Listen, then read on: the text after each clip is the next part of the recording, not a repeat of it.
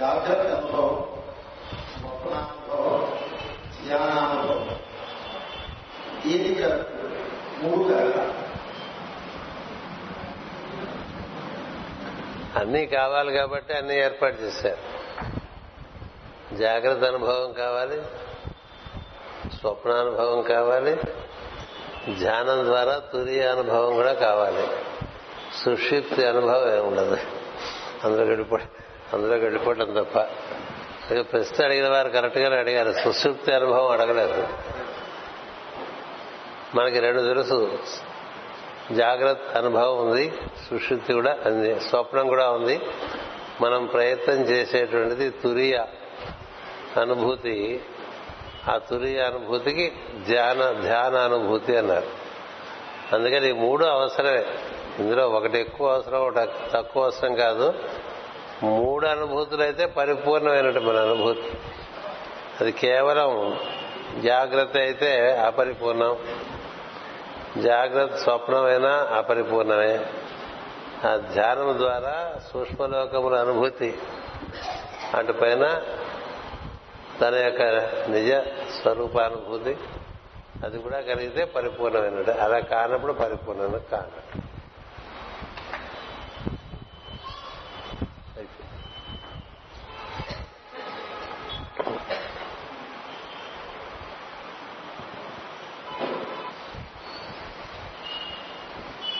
ముందు మా వాడికి నచ్చాలి తెలిసిన ప్రశ్న.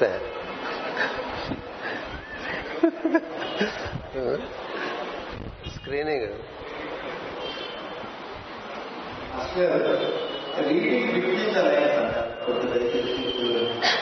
రీడింగ్ బిట్వీన్ ది లైన్స్ అంటే గ్రంథకర్త గ్రంథంలో వాక్య రూపంలో ఇచ్చిన దానికి అది కేవలం పరిమితంగా చెప్పగలుగుతాడు ఆయన భావాన్ని. అంచేత ఒక వాక్యాన్ని చాలా శ్రద్ధగా చదువుకుంటే ఆ వాక్యం నుంచి ఇంకొన్ని విషయాలు మనకు తడతాయి. అందుకని పఠనం వేరు, మనకి దాన్ని స్వాధ్యాయంగా చదువుకోవటం వేరు. అంటే to study is different from to read అవే అంటారు.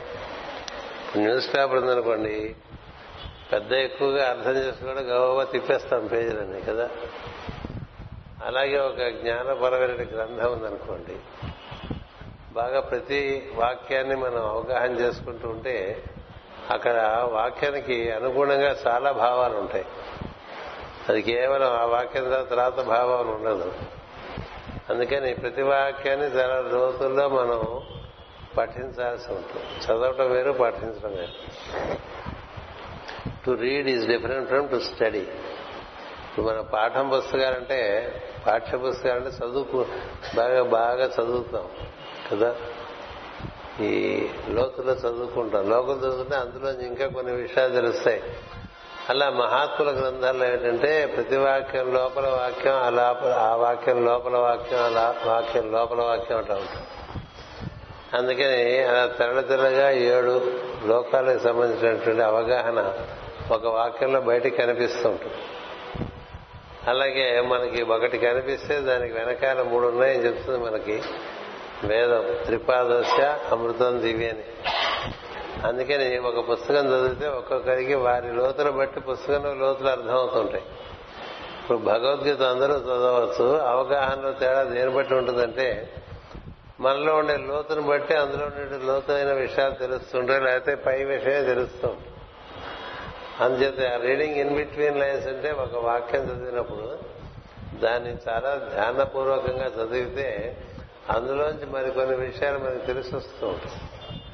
దానికి చాలా శ్రద్ధతో భక్తితో చదువుకుంటే మహాత్ములు రాసినటువంటి గ్రంథముల్లో ఆ విధమైన అమరిక ఉంటుంది. అందుచేత దాన్ని రీడింగ్ ఇన్ బిట్వీన్ లైన్స్ అంటారు. అంటే మనకి అక్కడ బయటకు కనిపిస్తున్న వాక్యం ఒకటి, దానికి అంతరార్థంగా ఇంకా చాలా ఉంటుంది. సో అంతరార్థములతో కూడి ఉన్నటువంటి వాక్యము కేవలం మహాత్ములే రాయగలరు. కేవలం బహిరార్థముతో మాత్రమే రాసేటువంటి వాళ్ళు సామాన్యం. అందుచేత మహాత్ముల గ్రంథాలు ఒకటి రెండు సార్లు చదివితే అంతకు ముందు చదివిన దానికన్నా ఇప్పుడు చదివిన దాంట్లో ఇంకొంచెం బాగా అర్థమవుతుంది. అప్పుడు చదివాను మాస్టర్ గారు, మళ్ళీ ఇప్పుడు చదువుతుంటే ఇంకా బాగా అర్థమైంది. మళ్ళీ చదివితే మళ్ళీ బాగా అర్థమైంది అని చెప్తూ ఉంటారు పెద్దవాళ్ళు రాసిన పుస్తకాలు గూర్చి. అందుచేత ఆ అదే వాక్యం ఈసారి ఇంకోటి స్ఫురిస్తుంది లోపల. అలా మనకి ఆయన బాగా పుస్తకాలు చదివేవాళ్ళకి ఇది అనుభవం ఉంటుంది. అక్కడ నర్సప్ప గారు కూర్చున్నారు, వారు ఎప్పుడు చెప్తుంటారు ఎన్నేళ్ళ నుంచి చదువుతున్నాను ఈ పుస్తకం, ఎప్పుడు చదివినా కొత్త విషయం కనిపిస్తుంది. కొత్త విషయం కనిపించడానికి అక్కడ ప్రింటే మారిపోయి వాక్యం మారిపోయింది కదా, మనలో అవగాహన పెరిగేసరికి ఇంకొంచెం ఆ వాక్యమే ఇంకొంచెం చెప్తూ ఉంటుంది. అలా చదవడానికి శ్రద్ధ ఉండాలి. అలా శ్రద్ధగా చదువుకునేటువంటి వాళ్ళకి అలా చదువుకోవడం ఒక అభ్యాసం అయినప్పుడు రీడింగ్ ఇన్ బిట్వీన్ లైన్స్ అనేటువంటిది అంటే అక్కడ లేనిది మనకి స్ఫురిస్తూ ఉంటుంది. ఒక వాక్యం ఆధారంగా ఎన్నో విషయాలు స్ఫురిస్తూ ఉంటాయి. నిజానికి నేను అట్లాగే రాస్తూ ఉంటాయి మరుగు బోధలు, దేవాభి బోధలు, మైత్రి మహర్షి బోధలు. ఒక్క వాక్యం లేకపోతే ఒక వాక్యంలో సగం చాలు, దాంట్లో నుంచి ఒక పేజీ వచ్చేస్తుంది. ఎందుచేతంటే అలా ఉంటే వారు ఇచ్చేటువంటి వాక్యాలు. అలాగే రామాయణ భారత భాగవతాది గ్రంథాలను ఎంతైనా ప్రవచించచ్చు. కారణం ఏంటంటే ఒక వాక్యంలోంచి మరొక భావం మరొక భావం మరొక భావం ఇంకా పక్క వాక్యంలోకి వెళ్లకుండా మనకి లభించడం అనేటువంటిది నిజంగా అధ్యయనం అవుతుంది. అలాంటి అధ్యయనము వేరు ఏదో న్యూస్ పేపర్ చదివి చదివేయటం అంచేత కనబడుతున్న దాంట్లోంచి కనబడినది వినిపించడం, కనబడినది దర్శనం చేయటం, ఇలా దానికి కావాల్సినటువంటి శ్రద్ధ. ఒకటి శ్రద్ధ, రెండు ఒకే సమయంలో ఒకే విధమైనటువంటి దృష్టితో భక్తి శ్రద్ధలతో ఒక అగరత్తు వెలిగించి చదువుకుంటున్నాను అనుకోండి, చుట్టూ పరిసరాల నుంచి ఎంతో మంది అదృశ్యంగా మనకి తోడ్పడతారు నీకు ఆ పుస్తకం అర్థమవటానికి. గ్రంథకర్త మహాత్ముడైతే ఆయన కూడా తోడ్పాటు చేస్తారు. అప్పుడు మనకి ఎక్కువ విషయాలు తెలుస్తాయి అదే గ్రంథం.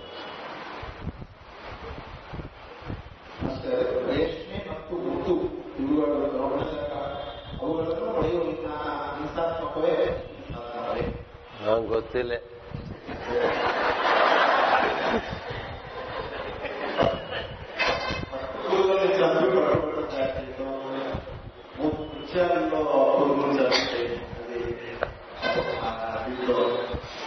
నీకు ఇష్టం లేకపోతే మానండి. ఇప్పుడు మాంస ఇప్పుడు మాంసాహారం హింస కదా, ఆకలి తీర్చుకోవడానికి ఆకలి తీర్చుకోవడానికి ఓ జంతువును చంపటం అనేటువంటిది ధర్మశాస్త్రం ఒప్పుకుంటుంది ధర్మశాస్త్రం ఒప్పుకుంటుంది మీకు అది హింస అనిపిస్తే మీరు చేయదు. ఎంతో మంది ఈ ప్రపంచంలో ధర్మాత్ములు అనుకునేటువంటి వాళ్ళు కూడా మాంసాహారం తీసుకుంటుంటారు. అలాగే పాల పదార్థం కూడా తీసుకునే వాళ్ళు ఉన్నారు, పాలు పెరుగు వెన్న మానేసేవాళ్ళు ఉన్నారు, వేగన్స్ వేగన్స్ అని ఇప్పుడు కొత్తగా వస్తున్నారు. వాళ్ళ చెట్టుకు కాయ తుంపుకుని మనం వండుకున్నాం అనుకోండి, వంకాయ బెండకాయ, ఎటు ఎక్కడ దాన్ని మీరు ఆపుతారు? హింస హింస దాంట్లో కూడా ప్రాణం ఉంది. అంచేత కొన్ని కొన్ని హింసలు మనకి ఇది హింస అనిపిస్తే మనం మానేయాలి. అందరికీ ఒక రూల్ పెట్టకూడదు అందరికీ ఒక రూల్ పెట్టకూడదు పట్టు బట్ట వల్ల కొంత మేలు ఉన్నది. పట్టుబట్ట మనకేం చేస్తుందంటే పరిసరాల నుంచి ఎలాంటి తరంగాలు మనం స్పృశించకుండా అది ఇన్సులేట్ చేస్తుంది ఇన్సులేట్ చేస్తుంది అంటే we are in an insulated state when we wear a silk cloth or a silk sari. అందుకని పెద్దలు ఏం చేశారంటే దానివల్ల మనకి పరిసరాల్లో ఉండే తరంగాలన్నీ మన్ని స్పృశించి మన్ని అశౌచం చేయకుండా ఉండటం కోసం దాన్ని వాడటం అనేటువంటిది ఒకటి జరుగుతూ వచ్చింది. పట్టు పురుగును చంపడం హింస అనేటువంటి భావన మనలో కలిగితే వెంటనే మనం మానే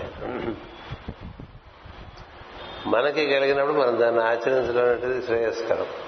అలాగే కొంతమందికి నేను కోడిగుడ్డు తినను, నాకు కోడి కోడి గుడ్డు కదా దాంట్లోంచి పిల్ల పుడుతుంది కదా ఇలాంటి భావాలు వస్తాయి అనుకోండి, మానే. అది వ్యక్తిగతంగా ఎవరికి వాళ్ళు నిర్ణయం చేసుకోండి తప్ప మొత్తం సమాజానికి ఒకటంటూ నిర్ణయం చేయటం అనేటువంటిది చాలా విషయాల్లో ఉండదు. మా గురువు గారిని అడిగారు, రోజు పొద్దున ప్రార్థన చేయాలా అని అడిగారు. చేయాలా అంటే నీకు నచ్చితే నువ్వు చేసుకోలే, నాకు నచ్చింది నేను చేసుకుంటున్నాను, నీకు నచ్చితే నువ్వు చేసుకో. రోజు పొద్దునే స్నానం చేయాలి, నాకు నచ్చింది నేను స్నానం చేస్తున్నాను, నీకు నచ్చితే నువ్వు చేసుకో. చేసుకోకపోతే పర్యవసానం నీకే తెలిసి చేసుకుందాం అనిపిస్తుంది. అలాగే కొన్ని కొన్ని తమకి తాముగా లోపల నుంచి ఇది ఇంకా మనం ఇక్కడి నుంచి మనం పట్టుపట్టు వేసుకోకూడదు అనే నిర్ణయం మనకు వచ్చిందనుకో, మీరు ఆచరించండి. ఇంకోళ్ళు అడిగితే నా వరకు ఇలా నేను అనుకున్నాను.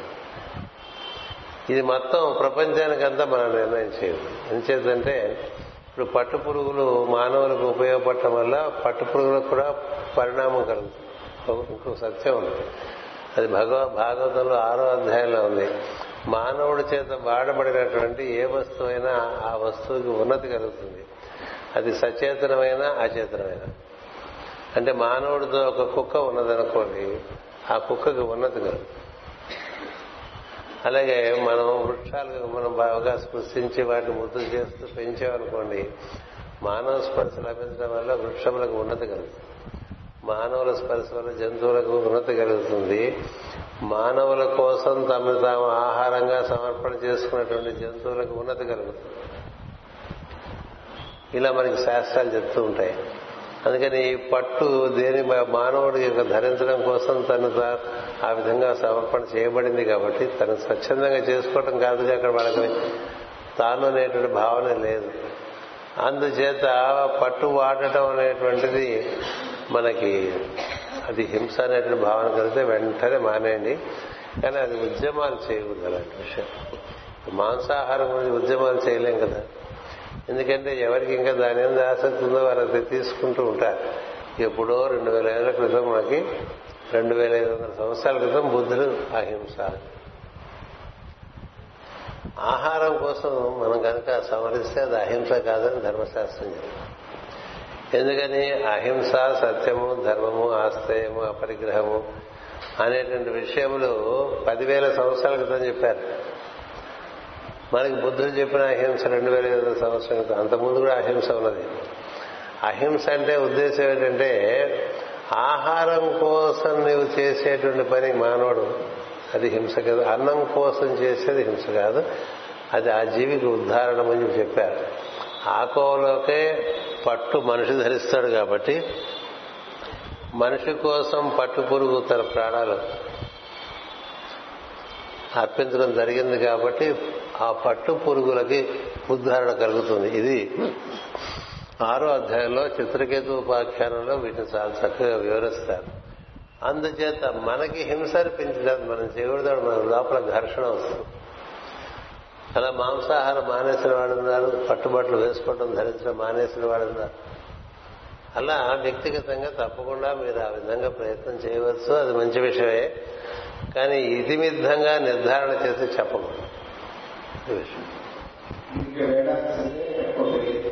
అరిటాకులు కోసేసి అక్కడ వేసుకుని తింటాం మనం కదా.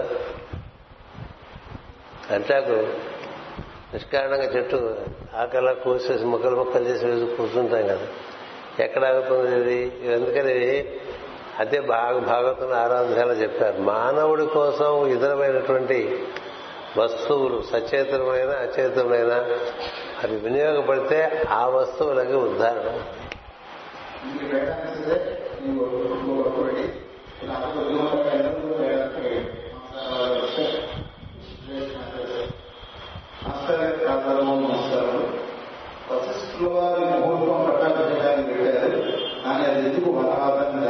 చాలా సింపుల్.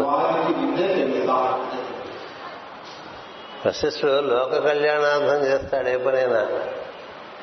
ఆయన ఆలోచన కేవలం అయోధ్యలో ఉండేటువంటి ఫ్యామిలీ ఇష్యూకే లిమిట్ అయిపోయి ఉండదు.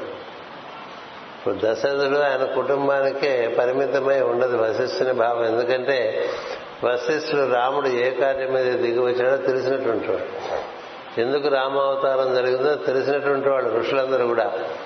అందుకని ఆయన పెట్టే ముహూర్తం ఎలా ఉండాలంటే రావణ సంహారానికి పనికొచ్చేట్టుగా ఉంటారు. అందుచేతనే మనకి వనవాసం చదువుకుంటే అరణ్యకాండలో రాముని ఋషులందరూ అలా అలా అలా వాళ్ళు వాళ్ళు వాళ్ళు వాళ్ళు ఒకరి దగ్గరికి వాళ్ళు అలా నెమ్మదిగా డైరెక్ట్ చేసి అగస్త్యుడి దగ్గరికి పంపిస్తారు. వశిష్ఠుడితో మొదలైంది అగస్త్యుడితో ఆగుతుంది. అగస్త్యుడు సరాసరి ఎక్కడికి వెళ్తే ఈయన రావణుని ఎదుర్కొనే పరిస్థితి వస్తుందో అక్కడ వెళ్ళి అక్కడ కుటీరం ఏర్పాటు చేసుకుని ఉండమని చెప్తారు. ఇదే పంచవటి. అగస్త్యుడి దగ్గరికి వెళ్ళి నాకు ఇంకొక సంవత్సరం ఈ వనవాసం అన్నది ఒక సంవత్సరం ప్రశాంతంగా జీవిద్దాం అనుకుంటున్నాను నేను, మీరు ఎక్కడైతే ఈ ప్రశాంతంగా జీవించడానికి నాకు వీలుపడుతుందో అది చెప్పండి అంటే ఆయన సరిగ్గా తీసుకెళ్లి ఆ పంచవటి దగ్గర ఎక్కడైతే జనస్థానం ఉన్నదో అక్కడ అక్కడ ఉండి బాగుంటుందన్నాడు. అదేంటండి, అక్కడ ఉంటే అక్కడంతా రాక్షసులు ఉంటారు, అక్కడే శూర్పణఖ ఉంటుంది, అక్కడి నుంచి జరగాల్సిన కార్యక్రమం అంతా రాముడికి మొదలైపోయి సంవత్సరం లోపల పని పూర్తి చేసుకుని ఇంటికి వచ్చేస్తాడు. అంచేత వశిష్ఠ మహోత్సవం పెట్టిన అగస్త్యుడు చోటు చూపించిన ఒక లోక కళ్యాణములకు ఉద్దేశమైన కార్యము నిర్వర్తించడానికి ఏర్పాటు చేస్తారు తప్ప అంతగా అంతకు వారి పరిధి ఎలా ఉంటుంది. అందుచేత వశిష్ఠుని వలనే లోక కళ్యాణం జరిగింది, అలా ముహూర్తం పెట్టడం వలనే లోక కళ్యాణం జరిగింది, అగస్టు అలా పంపించడం వలనే పంచవటికి లోక కళ్యాణం జరిగింది. అందుకని తెలిసి ఆ విధంగా చేసేటువంటి వాళ్ళు ఋషులు. నారదుడు అదే చేస్తాడు ధర్మరాజుకి. రాజస్వయం అంతా అయిపోయి చాలా వైభవంలో ధర్మరాజు ఉన్నప్పుడు ఈ రాజస్వయం చేయటం వలన ధర్మరాజు జీవన ప్రయోజనం నెరవేరుతుందని రాజస్వయం చేయమంటాడు. రాజసూయం చేసి రాజులందరినీ పిలిచి వీళ్ళంతా జయించుకుంటూ వచ్చి అత్యంత వైభవంలో ఉండడం వల్ల కదా దుర్యోధనుడికి అసూయ పుట్టుకొస్తుంది. దాని నుంచి ఈ పాండవులు దేహము ధరించినటువంటి ప్రయోజనం నిర్వర్తింపబడటానికి నారదుడే కారణం. అలాగే కంసవధ కూడా ఆకాశవాణి రూపంలో నారదుడే పలుకుతాడు. తీర్పుచ్చి అలా చేస్తారంటే వాడికి లోక కళ్యాణం ముఖ్యం. అందుచేత వశిష్ఠుని ముహూర్తం అది లోక కళ్యాణార్థం ఎలాగో అవుతుంది రాముడికి పట్టాభిషేకం, కానీ లోపల ఆయన చేయవలసిన పని ఉంది కాబట్టి ఆ విధంగా జరుగుతాయి ముహూర్తాలు.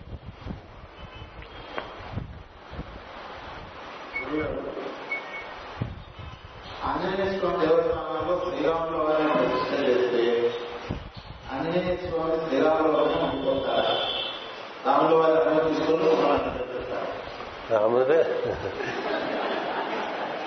ఒకటి గుర్తుపెట్టుకోండి, ఈ దేవాలయాలు ప్రతిమలు మనం పెట్టుకున్నాం, మనం పెట్టుకున్న వాటిలో వాళ్ళు ఉండొచ్చు ఉండకపోవచ్చు, ఒకటి ఉన్నా ఎప్పుడూ ఉండకపోవచ్చు. ఇప్పుడు అక్కడ రాముల వారి విగ్రహాలు పెట్టలేదనుకోండి, రాముడు అన్ని చోట్ల ఉన్నాడు, హనుమంతుడు హనుమంతుడిని అన్ని చోట్ల చూడగలడు రాముడు. రామ ప్రజ్ఞ ఎప్పుడు మనం పెట్టుకున్న విగ్రహంలోనే ఉంటుంది అనుకోకూడదు, అందులో కూడా ప్రవేశించి మనం అనుగ్రహించవచ్చు. అందుచేత రాముడు హనుమంతుడు రాముడు ఉంటే హనుమంతుడు రాముడు ఆజ్ఞతో అన్ని కార్యాలు నిర్వర్తిస్తాడా అని అంటే నిజానికి మనం కోరుకునే వాటికి వేటికి హనుమంతుడు రాముడిని ఏం అడగక్కద. ఎందుచేతనంటే ఇలా మామూలుగా కోరుకునే వాళ్ళందరికీ నువ్వే చేసి పెట్టేయమ్మా అని చెప్పేసింది సీతాదేవి హనుమంతుడు. అష్టసిద్ధి నవనిధికే దాత అసవరదీన జానకీ మాత అన్నారు. అంచేత ఈ చిల్లర విషయాలు బోర్డు బోర్డు అడుగుతారు కదా, ఇవన్నీ మా దగ్గర ఎందుకు నువ్వు చూసే అని చెప్పేసాడు కదా హనుమంతుడు. అందుకని హనుమంతుడికి రామద్వారానికి రాముడి దగ్గర చేరుకునే ద్వారం దగ్గర ఉంటాడు ఆయన. రామము కా రాముడు కాక ఇతరమైన విషయంలో ఏం కోరినా ఆయన రాముని యొక్క ఆజ్ఞ తీసుకోగల నీ యొక్క యోగ్యతను బట్టి నీకు ఇచ్చేస్తుంటాడు, నీ యోగ్యతను బట్టి నీకు ఇచ్చేస్తాడు. రాముడి దగ్గరికి వెళ్ళాలంటే ఆయన అనుమతి కావాలి. అలా అలా చెప్తుంది మన మన గ్రంథాలు ఆ విధంగా చెప్తాయి. అందుకని ప్రతి చిన్న విషయం వీడు ఇలా అడుగుతున్నాడు గురువు గారు అని చెప్పి రాముడు అడగక్కలే అనుమతులు అలా ఏర్పాటు చేస్తున్నారు వాళ్ళ మధ్య. అందుకని ఆల్ మిస్లేనియస్ ను కొట్టేరా అని చెప్పేశారు. పరతత్వం చేరుకోవడానికి ఏమైనా ప్రిపేర్ అయితే వాడి యోగ్యతను బట్టి వాడికి ఉపదేశం చేస్తాడు. హనుమంతుడు గురువు కదా, పరతత్వమే కావాలనుకున్న వారికి పరతత్వం ఉపదేశం చేస్తాడు. పరతత్వం కాదు ఇతర విషయములు కావాలనుకున్నటువంటికి ఆయనకే చూసేస్తాడు.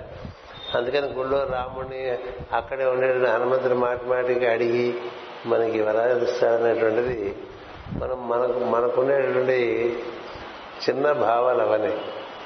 అలా ఏమక్కర్లేదు. పైగా గుళ్ళోనే ఉంటాడు అనుకోవద్దు మీరు. హనుమంతుడు దయచేసి మొత్తం వాయువంతా వ్యాప్తి చెంది ఉంటాడు. అలాగైనా రామతత్వం మొత్తం సృష్టి వ్యాప్తి చెంది ఉంటుంది, హనుమతత్వం వ్యాప్తి చెంది ఉంది సృష్టి అంతా కూడా. అందుచేత ఒక గుడికి పరిమితం అయిపోవటం అనేది మనం నేర్చుకున్న అభ్యాసం. గుడి బయట కూడా ఉంటాడు, గుడి లోపల ఉంటాడు, ఎప్పుడు ఎక్కడ ఉంటాడో ఆయన ఇష్టం, మన ఇష్టం కాదు. అలా అర్థం చేసుకుంటే బాగుంటుంది.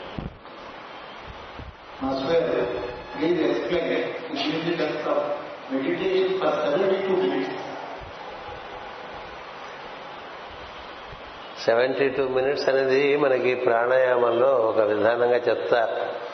ఎందుకంటే ఇరవై నాలుగు నిమిషములుకి ఒక స్థితి కలుగుతుంది. మనసు మనలో నుండి శ్వాసతో పరిపూర్ణంగా అనుసంధానం చెందటానికి అలా అనుసంధానం చెందితే ఈ ఇరవై నాలుగు నిమిషాలకి స్పందన దగ్గర నిలకడగా చేరడం అనేటువంటిది జరుగుతుంది. అది పెద్దల అనుభవం నుంచి ఇచ్చారు.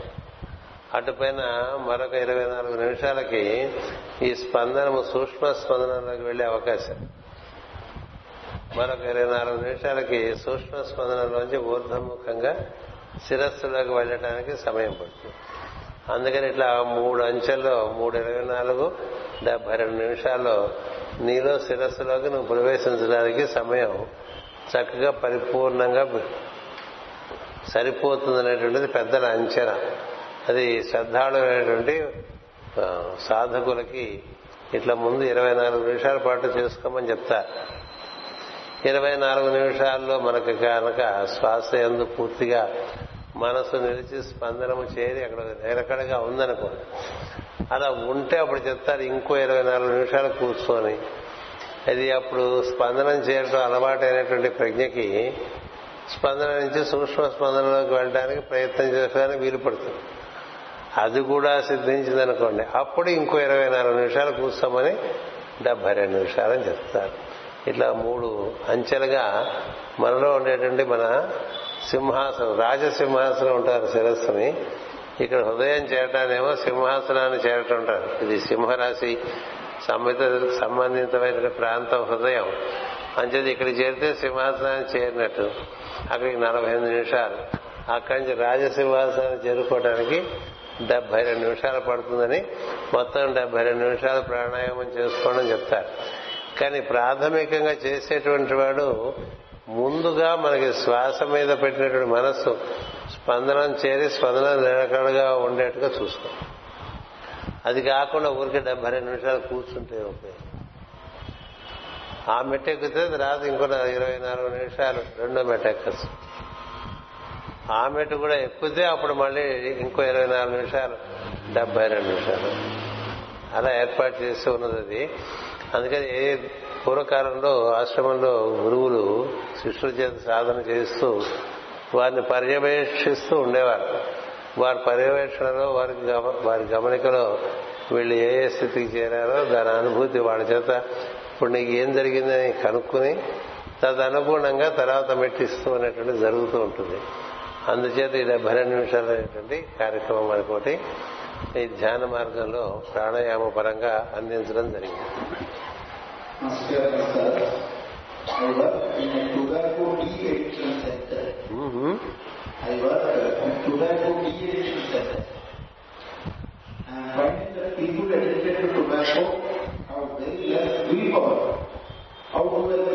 the sole power to overcome it and its illusions? Yes.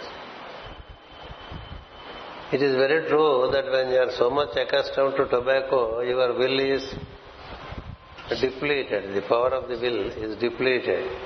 Since the will is depleted, it is not possible for them to exercise their will and overcome the habit of uh, using tobacco in their life. So what I, what is it that we have to do is we have to try to supplement their will through inspirational means. Mm-hmm. We have to see what how best their will is regenerated. The only thing we have to see is do they have the real intent to come out of tobacco. do they if they really intend to come out of it, that means that will you can regenerate it. If they are not so very strong in their urge to overcome the habit of smoking tobacco, you can't really do it. If a horse is thirsty enough, you can bring it to the water source. If the horse is not very thirsty, you can't bring it. That is how we say about the will. If the if the will is strong, meaning yes, they may not be able to have able to carry the strong will, but there should be an urge to come out, an urge to come. That urge is important. If you don't have that urge, you can't help him because you cannot supplement anything. I can tell you the story of a doctor who got accustomed to alcohol. He was such an alcoholist. He has four children at home. The lady is at home. And what little they he earn, he spent away, and he is into tremendous debts. And then every morning he feels very sorry about it. In the night he cannot overcome his drinking habit. But morning around nine o'clock, ten o'clock, he feels very repentant about what he is doing. So the lady, she came and contacted me once. She said, this is his problem. I said, if this is his problem, he should contact me, not you. Isn't it? If the problem is his, and if he feels it is genuinely a problem to him, he should seek solution. You cannot seek solution. So she went home and she told her, told him that this man, whom I know very well, He, he can help us, provided you are willing to go to him. So he came to me one day because they feel shame. They feel ashamed being a doctor that he smokes. He advocates a lot of health measures and he is himself into an unhealthy practice. So he was shameful to come and meet me, but as he came, I comforted him to start with. It's okay, any weakness is a weakness. It is not wickedness. You should know the difference between wickedness and weakness. So weakness insofar as the person is willing to come out of it. You can help him. So he came and he expressed his weakness. And I said, it's okay, you have this weakness, but why are you worrying? I said, why are you worrying? He said, I am worried because my finances are in doldrums. My, I can't educate my children. They are four children. I can't take care of my family as I should. Though I work in a hospital and I also do my clinic, all that money goes into this drain for alcohol. Then I told him, what is the time that you get this urge? He said, around nine o'clock, nine thirty, when I close my evening clinic. So I suggested to him, every nine o'clock, I suggest a good work to be done by you. I suggest a good work to be done by you, and you should regularly go there and attend to the good work. Because the time when you get the urge for alcohol, at the same time I put you to a work, so that your urge to go for alcohol is replaced with the urge to do a work, which I put it to you. If you are really concerned about your children, if you are really concerned about your wife, if your priority is for your children and for your wife, then attend to this good work which I entrust to you in preference to taking alcohol. He said, what is that good work? I suggest to, I had a police friend. I suggested to the police friend that in his police campus they can operate a free clinic where this doctor will do free service. He will go to the clinic and he will distribute medicines. The police will supply the medicines. He will make a free distribution to all police employees and their families from nine to eleven every night. That's the time he drinks. Same time we have set for the dispensary. Three to four days he went there.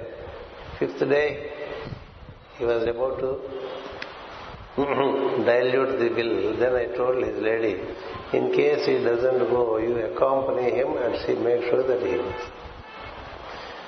If you are interested in your family and in your husband, If it shows a weakness not to go to the clinic, free clinic, you insist, you give him food, you accompany him, and you damn well make sure that he sits there and he gives medicines. So it happened for about six to seven months. Then he developed the related will, and then he came out of it.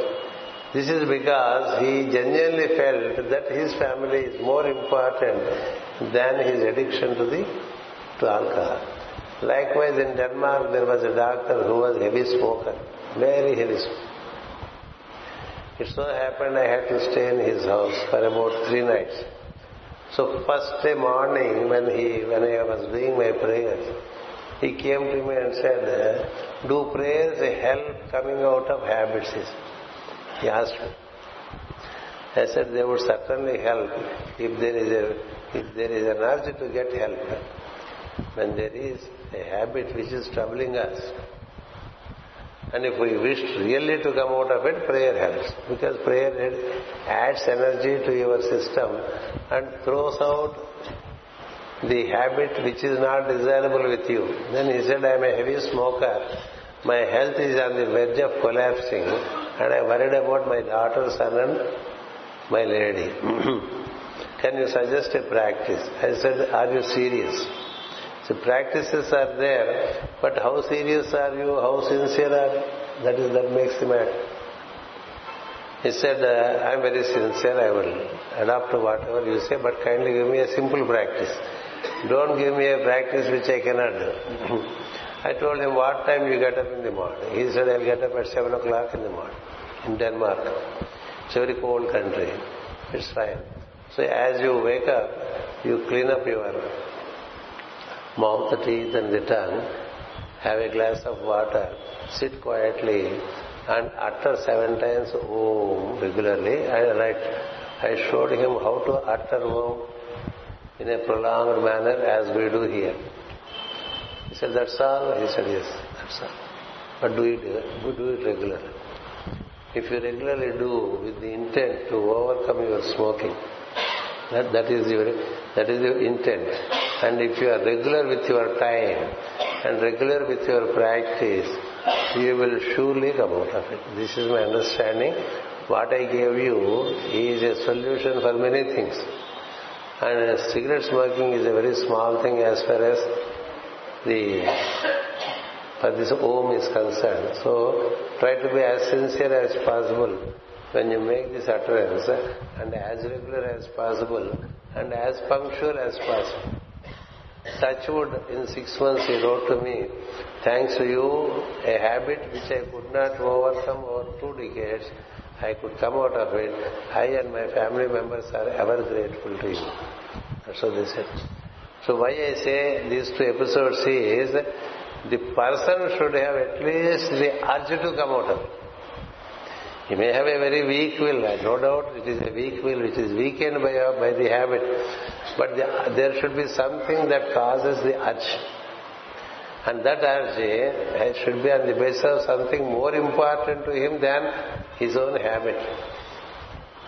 See, when you, when you have a heart problem, you go to a heart doctor, or you have a blood pressure problem, and you go to your doctor, the doctor says, "Please don't take this, don't take this, don't take this." Since to you your life is more important, you stop taking it. To you, to stay alive is more important than eating the sugar or that, or that salt or this oil. So you'll get out of it, because what is more important to you, that generates the will to do, to, to avoid other things. So likewise, for those who are addicted to tobacco, they should have something more important in their life which they would like to protect. And this will destroy that. So when you show this, it works. It also happened with an advocate in Supreme Court who was about forty-two years of age when, when, I, when I was about thirty years of age. It so happened I met him very forty-two years ago in Delhi. We had an occasion to move together for three days. And uh, one day he told me that he is writing his will and he wanted to share the details of his will with me. I said, "What is so hurry for such a hurry for you to write a will at forty-second year?" He said, "My horoscope says that I would collapse in my forty-fifth year. I consulted more than an astrologer. I consulted more than a palmist that I cloaked after forty-fifth year. So whatever I have, I have to make a settlement between my children and my lady. So this is what I am preparing. Would you have a look at it? I told him, I don't need to look at it, and I assure you that you live beyond forty-five years. I assure you that you live. His name is Kanna. I assure you that you live beyond forty-five years. So don't think of this film. Just listen to me what I say. He said, what is it that you would like to say? And I said, in these three days I have seen you eating very indiscreetly. And you are eating large quantities. And you have such a huge belly. And it is very likely that any moment you get your heart attack. Any moment. So it's very natural that the, the hand shows that, your tendencies. The horoscope shows that. But there is a way to overcome this. I said, what to do? I cannot overcome my eating habit. Then I told him, what age is of your kids? They are very small. One is four, another is six years age. Late marriage for him. When you, when you think of these two children, don't you feel like living? He said, which father would not? Would, which father would like to abandon kids of that age? He said, of course I love my kids so much. To me they are everything. If they are everything to you, give secondary preference to this food. You have to live for them. For your kids, for you, since your kids are more important than your habit, whenever you put any morsel of food in your mouth, think of the children. The moment the food comes to the mouth, when you think of the children, you would not put it because you know you are moving towards them. So I gave him a diet program, and touch wood, till his eighty-first year he lived. eighty-first year. So it's a matter of showing them what is more important to them in life. Everyone would have something much more important than their own habit which has caused this weakness. When you link him up to that more important aspect, for their sake they live. For their sake, for that aspect, they wish to live and they exercise the will. So in that way you can regenerate will in them and make sure that they move forward in life. It's a great task. It's not an easy task, but we have to continue this work because it is a very sacred work. By saving a person, you are saving the system around him because he is a support to a system of four or five beings. There can be parents, there can be children, there can be a lady at home. So therefore, try your best by trying to see what is much more important to them in their life. What is it that they do not like to lose through death? What is it that they would not like to lose through death? Some may have liking for their lady. Some may have liking for their children. Some may have liking for some other thing. So for that sake you have to live. So give that as a as the impetus by which we can be generated. One o'clock last question. Thank you, Master. How are you? Fourth and another. After the for lunch,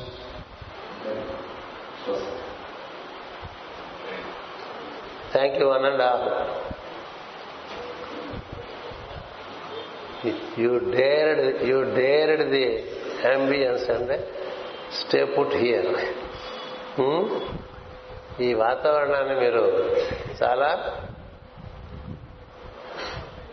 ఏమంటారు సహనంతో సహించి ఈ హాల్లో ఇంతసేపు కూర్చుని పొద్దు నుంచి సాయంత్రం వరకు ఇవన్నీ ఉన్నారంటే మీకు ఇది ప్రయారిటీ కాబట్టి విన్నారు, లేకపోతే ఎందుకు వింటారు?